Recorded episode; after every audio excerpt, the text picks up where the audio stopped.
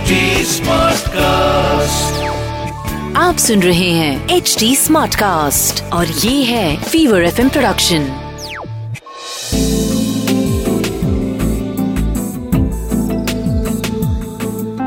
एक अधूरी कहानी। एक अधूरी कहानी कहानी वाला देव के साथ। कहते हैं, दुनिया में सबसे खतरनाक जानवर एक ही होता है, इंसान। और इंसान अपनी पे आ जाए तो दुनिया तहस नहस करने में उसे एक पल भी नहीं लगता। रात के वक्त पहाड़ी इलाकों की खूबसूरती सिर्फ़ कुछ ही लोग समझ सकते हैं। दूर दूर तक खुला आसमान, उसमें दिखते लाखों करोड़ों तारे और कीड़े मकोड़ों के साथ जंगली जानवरों की आवाज़ें। शायद डर और खूबसूरती एक साथ ऐसे ही दिखते होंगे।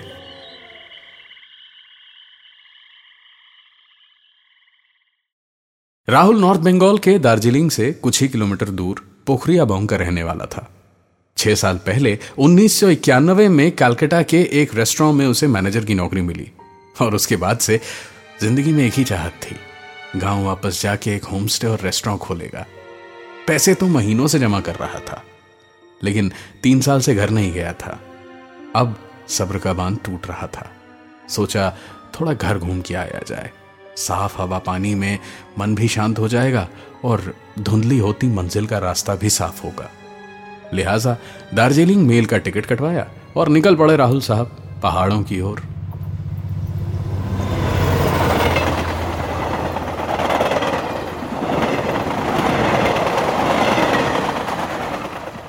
न्यू जलपाईगुड़ी स्टेशन से करीब साढ़े तीन घंटे का सफ़र तय करके राहुल घर पहुँचा।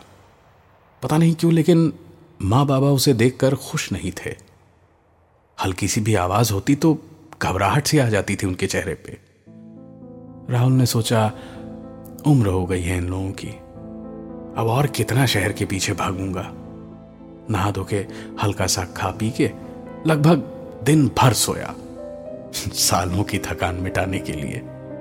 शाम को उठा तो माँ ने गर्मा गर्म चाय नाश्ता दिया। खा पी कर राहुल ने सोचा, थोड़ा टहल के आया जाए। कुछ दोस्तों से भी मिलने का। किसी को पता भी नहीं था कि वो आया हुआ है तो सरप्राइज़ देके बड़ा मज़ा आएगा। लेकिन पता नहीं क्यों माँ मना कर रही थी जाने से। पता नहीं कौन से राक्षस की बात कर रही थी। राहुल भी किसी तरह के अंधविश्वास में तो मानता था नहीं। बहस बढ़ाए बिना चुपचाप घर से निकल गया।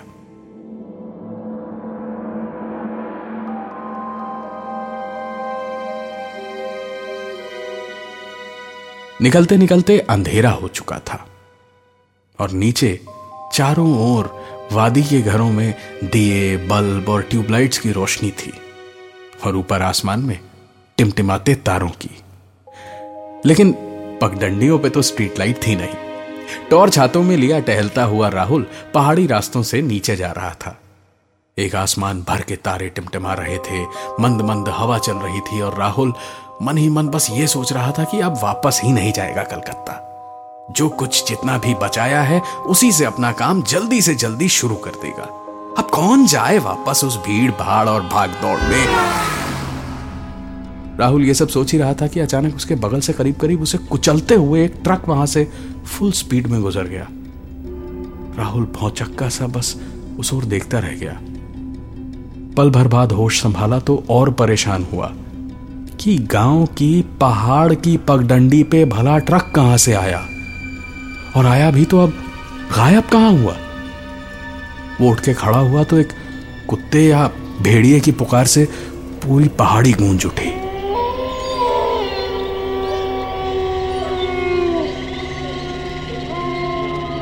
जैसे ही भेड़िए की रोने की आवाज़ शुरू हुई एक एक करके सारे घरों की रोशनियाँ बंद होने लगी। पहले पहल राहुल को लगा कि शायद बिजली कटी होगी, लेकिन फिर देखा रोशनियाँ एक एक करके बंद हो रही थी। यहाँ तक कि दिए भी बुझा दिए गए थे। नीचे धरती पे भले ही रोशनियाँ बुझ रही हों, लेकिन आसमान में तारे अभी भी थे। झिंगुरों और जंगली जानवरों की आवाज़ें अभी भी आ रही थी। लेकिन आवाज़ अगर नहीं आ रही थी तो वो उस ट्रक की थी, जो अभी भी सुनाई देनी चाहिए थी। राहुल ने सोचा, अब घर वापस नहीं जाएगा। निकल पड़ा है तो दोस्तों से मिल ही लेगा कम से कम। थोड़ा घबराता, थोड़ा डरता हुआ बार बार पीछे देखता, आगे जाने लगा कि कहीं फिर से कोई ट्रक वक ना आ जाए। करीब दस बारह मिनट पैदल चल के आगे बढ़ा होगा राहुल जब पास में एक झाड़ के पीछे से एक आवाज़ आने लगी। राहुल को जैसे डर का दौरा पड़ गया। वो वहीं ठिठक के रुक गया। उससे ना हिला जा रहा था और ना ही आगे चला जा रहा था। राहुल ने नज़र घुमा के झाड़ की ओर देखा, जहाँ से वह आवाज़ आ रही थी। तो देखा दो बड़ी बड़ी चमकीली लाल आँखें उसे घूर रही थी।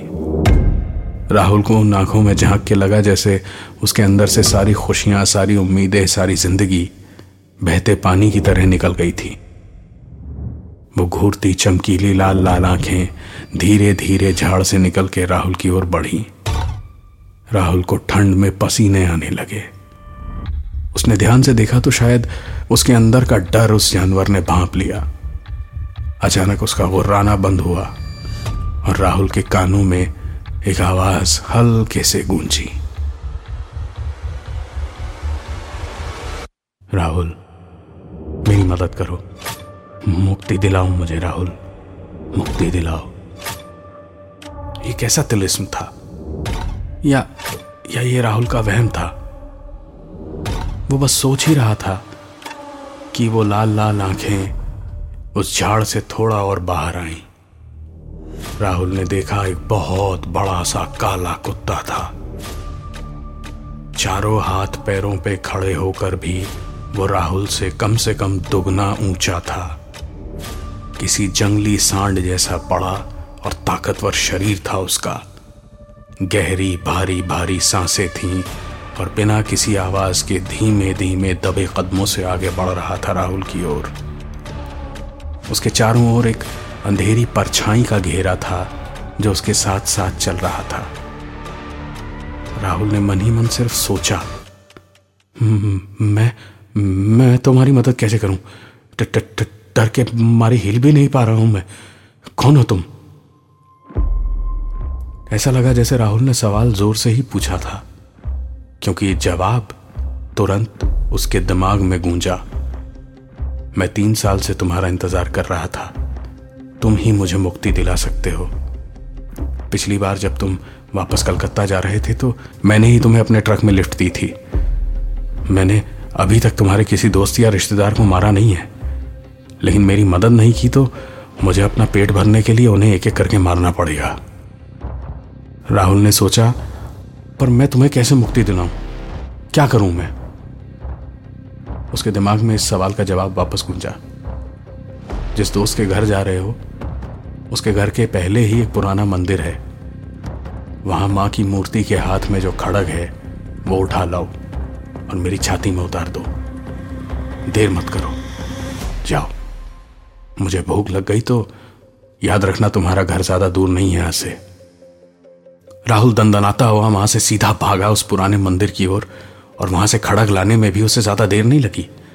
उसने आके देखा वो बड़ा सा भेड़िया गोल होकर सिमट के लेटा हुआ था जैसे मौत का इंतज़ार कर रहा हो। राहुल उसके पास पहुँचा तो पलट के पीठ के बल पेट दिखाता हुआ लेट गया। राहुल ने खड़ग उठाया तो ज़रूर, लेकिन छाती में उतारा न गया। हत्यारा नहीं था वो। राहुल को हिचकिचाता देखकर उस भेड़िए ने गुर्राना शुरू कर दिया और राहुल के दिमाग में उसकी आवाज़ गूंजी। यह खड़ग अगर मेरी छाती में नहीं उतारा ना तो याद रखना, तुम्हारे अलावा इस गाँव में कोई नहीं बचेगा। सबको तुम्हारे सामने मार दूँगा मैं। आज के आज। राहुल खड़क पटक के आँसू भरी आँखें लिए चिल्लाया, अरे, पर तुम हो कौन? मेरे ही पीछे क्यों पड़े हो? मैंने क्या बिगाड़ा है तुम्हारा? जवाब एक बार फिर से राहुल के दिमाग में गूंजा। तीन साल पहले जब तुम आखिरी बार घर आए थे, कलकत्ता वापस जाने के लिए निकले तो याद है, तुम्हारी बस पंचर हो गई थी और एक ट्रक ने तुम्हें लिफ्ट दी थी। मैं ही था वो ड्राइवर। मुझे तो पीने की लत थी और अक्सर पी के ही गाड़ी चलाता था। जानवर, इंसान, अक्सर पता नहीं चलता था किसे उड़ा दिया। उस दिन भी जो एक्सीडेंट हुआ, तुम तो उतर के भाग गए। फिर मैंने देखा कि मेरी ट्रक से एक सन्यासी और उसके कुत्ते को टक्कर लग गई। और वो मरते मरते शायद श्राप दे गया मुझे। उसी रात मेरा ट्रक खाई में गिरा और मैं यहाँ आके फंस गया। पहले पहल भूख लगने पे मैं जानवरों का शिकार कर लिया करता था। लेकिन फिर फिर मेरे मुँह इंसान का खून लग गया। और एक जानवर के लिए इस स्वाद से बड़ा कोई और स्वाद नहीं होता। अब या तो मुझे मार के मुक्त करो, या फिर अपने सामने सबको मरता हुआ देखो। राहुल इस दुनिया का सबसे खतरनाक जानवर था। इंसान था। चाहे कुछ भी हो जाए अपनों को मरता नहीं देख सकता था वो। आँखों में डर और पश्चाताप के आँसू लिए हुए उसने वो खड़ग उठाया और उस विशाल काय भेड़िए की छाती में उतार दिया। और एक जोरदार चीख पूरी वादी में गूंज उठी। शायद इस रोने की आवाज़ का मतलब गाँव वाले समझ गए थे। धीरे धीरे वापस खिड़कियों में से रोशनी दिखने लगी। कहीं दिए तो कहीं बल्ब तो कहीं ट्यूबलाइटें जल उठी। और इधर, उस राक्षस का शरीर कुछ देर तड़प के आखिरकार शांत हो गया। राहुल की आँखों के सामने वो धूल बन के हवा में मिल गया। राहुल के लिए अब दोस्त के घर जाना मुमकिन नहीं था। घर वापस चले जाना ही ठीक था। उसने पलट के घर की ओर जाने को अपना कदम बढ़ाया तो उसके दिमाग में फिर से एक आवाज़ गूंजी। तू तो शराबी है, लेकिन तेरे साथ जो था वो मतलब ही था। सिर्फ़ अपने बारे में सोच के, अपने भविष्य के बारे में सोच के भाग गया। मुझे और मेरे कुत्ते को बचा सकता था वो, लेकिन नहीं। वो भागा। तू तो जानवर की तरह जिएगा, लेकिन तेरे अंदर इंसानियत रहेगी। और जिस दिन माता के खड़क से वो तुझे मुक्ति दिलाएगा, उसी दिन से वो पूरा जानवर बन के अपने हर एक परिवार वाले के खून का प्यासा बनेगा, लेकिन चाह के भी कुछ कर नहीं पाएगा।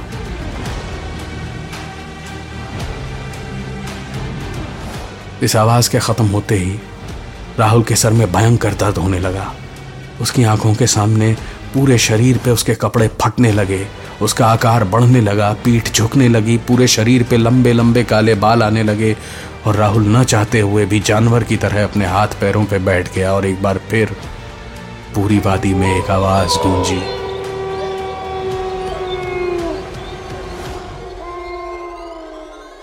सारे दिए बल्ब ट्यूबलाइट्स सब बुझ गई।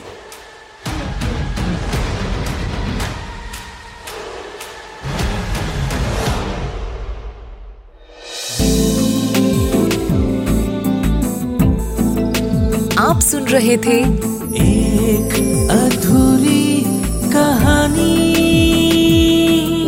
कहानी वाला देव के साथ प्रेजेंटेड बाय फीवर नेटवर्क आप सुन रहे हैं एच डी स्मार्ट कास्ट और ये था fever FM production H smart cast